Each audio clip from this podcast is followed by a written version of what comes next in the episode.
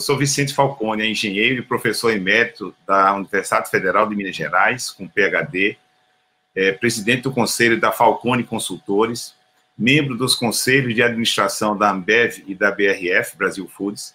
Trabalhou com consultores da JUSE por mais de 10 anos e tornou-se uma espécie de representante da, do modelo japonês de qualidade total né, no Brasil e depois mundo afora é autor de seis livros sobre qualidade e gestão.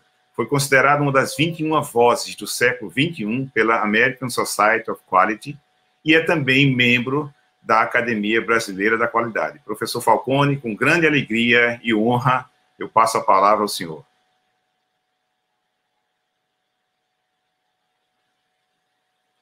Um minuto. O convite okay. que me fizeram. Bom dia a todos. Muito obrigado à ABQ pelo convite que me fez para participar aqui e a todos aí pela audiência.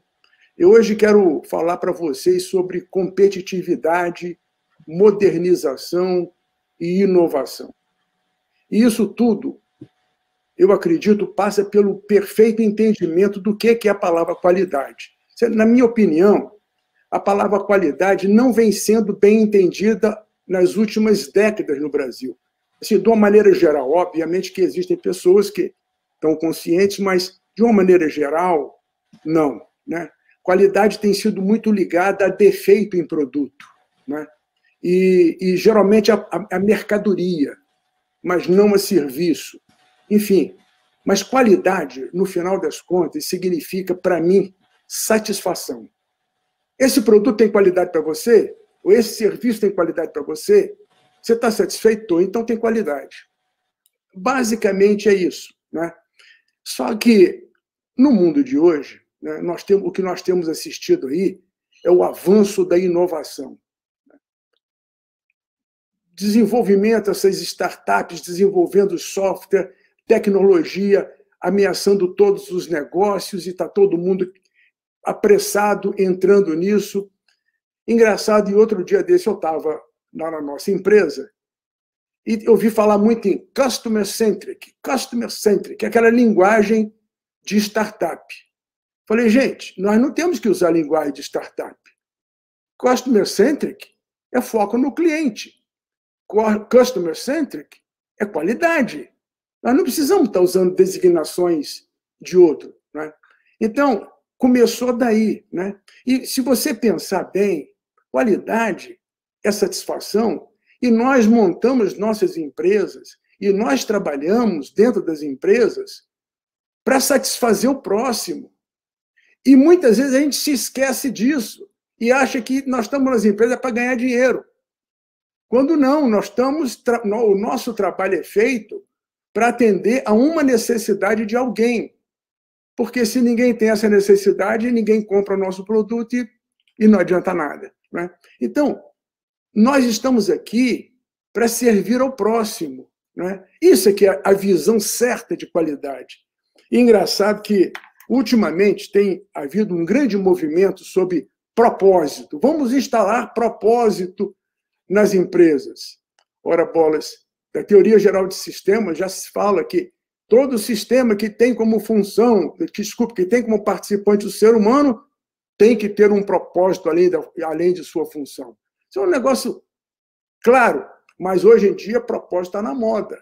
Mas o propósito qual que é? O propósito é nós entendermos a função certa de uma organização ou do nosso trabalho, que é atender às necessidades do próximo. Basicamente é isso. Qualidade é propósito. Qualidade é satisfação do próximo. Mas é que muita gente se esquece e deixa de pensar nisso. Agora, Qualidade, na verdade, se nós queremos atender à necessidade do próximo, nós temos que pensar em duas vertentes. Uma vertente é não ter defeito o produto, tá certo? E uma outra vertente é o meu produto deve conter características necessárias para, o, para a pessoa a quem eu estou vendendo ou servindo. E nada mais do que isso.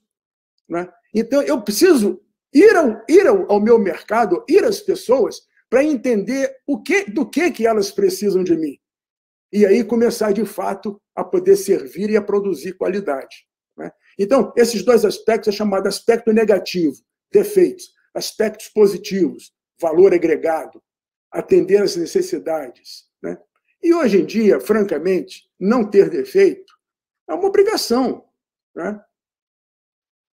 Agora, o importante é a gente entender que nós precisamos agregar valor. Né?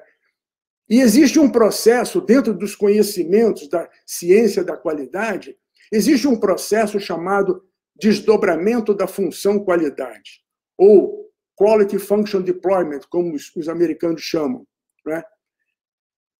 E, é um, e é todo um, um, um processo com conhecimentos que partem da necessidade do cliente até chegar no seu produto. E, basicamente, este é o processo de inovação. Se você for nas startups, as startups sabem a chance deles terem sucesso com o produto deles é eles atenderem perfeitamente a necessidade do cliente. Né? Então, esse, esse é o ponto principal e eu tenho encontrado muita dificuldade para que as empresas percebam isso. Uma outra coisa importante é o seguinte: este processo de, de agregar valor, ou este de processo de desdobramento da função qualidade, é muito afetado pela tecnologia. Então, hoje a tecnologia está entrando nesse processo e tornando a nossa possibilidade de acertar um produto em função da necessidade do cliente muito maior. Né? Então, mas as pessoas das empresas ainda não perceberam isso. As empresas perdem market share e não percebem que estão perdendo market share porque as pessoas não querem mais comprar aquele produto não é? e ficam insistindo e achando que é falta de força de venda. Não é, é que o produto está desfocado. Ele já não atende mais, o mercado muda, as matérias-primas mudam, tudo muda. E nós temos que estar o tempo todo focalizando na necessidade do cliente. Né? E eu vejo o seguinte: que os departamentos de qualidade das empresas, hoje em dia, estão muito focados em auditoria e reclamações de clientes, um pouco de ações corretivas. Mas poucos percebem o que, que é planejamento da qualidade, que é o próprio desdobramento da função qualidade, é o próprio planejamento da qualidade. Né? Então, é, mesmo os departamentos da qualidade não têm noção também do que, que é um sistema de garantia da qualidade. Né? E aí você tem todo o PDCA, que é o Plan Do Check Action, que é a gestão. Então você tem o P, planejamento da qualidade, o D, execução da qualidade, boa rotina. O C, cheque, auditoria, atendimento à reclamação do cliente, etc. E A são as ações corretivas. Nós temos ficado muito no DCA e, e não temos P. Nós não vamos ao cliente, os nossos produtos vão ficando desfocados, perdendo market share, e as pessoas às vezes não entendem. Agora, é óbvio que setores próximos da commodity, de produtos commodities, têm menos necessidade de fazer isso. Porque commodity é commodity, é, é, é igual no mundo todo. Mas para todos os outros setores é fundamental, principalmente para serviços. E uma outra coisa interessante, já terminando, né, é que qualidade corta custo. Nós temos encontrado um monte, mas muito produto. Primeiro, você encontra produtos que ninguém mais quer. Produtos administrativos, então, é muito comum. Segundo, você encontra produtos que têm características que o cliente não atribui valor. Você pode cortar essas características simplificando o processo. Né? Então, qualidade corta custos. E eu vou dar para vocês aqui dois exemplos, já terminando mesmo. Né? Um exemplo é de um hospital muito conhecido no Brasil, onde nós trabalhamos, e um, um dos projetos que nós fizemos lá foi reprojetar o processo de atendimento de doentes baseado naquilo que o doente atribui valor. Então você tem que ir lá e conversar com o doente. Escuta, quando você veio para o hospital, o que, que você pensou? Como que você gostaria de ser tratado? Né? E a partir daí você vai montando o que o cliente precisa.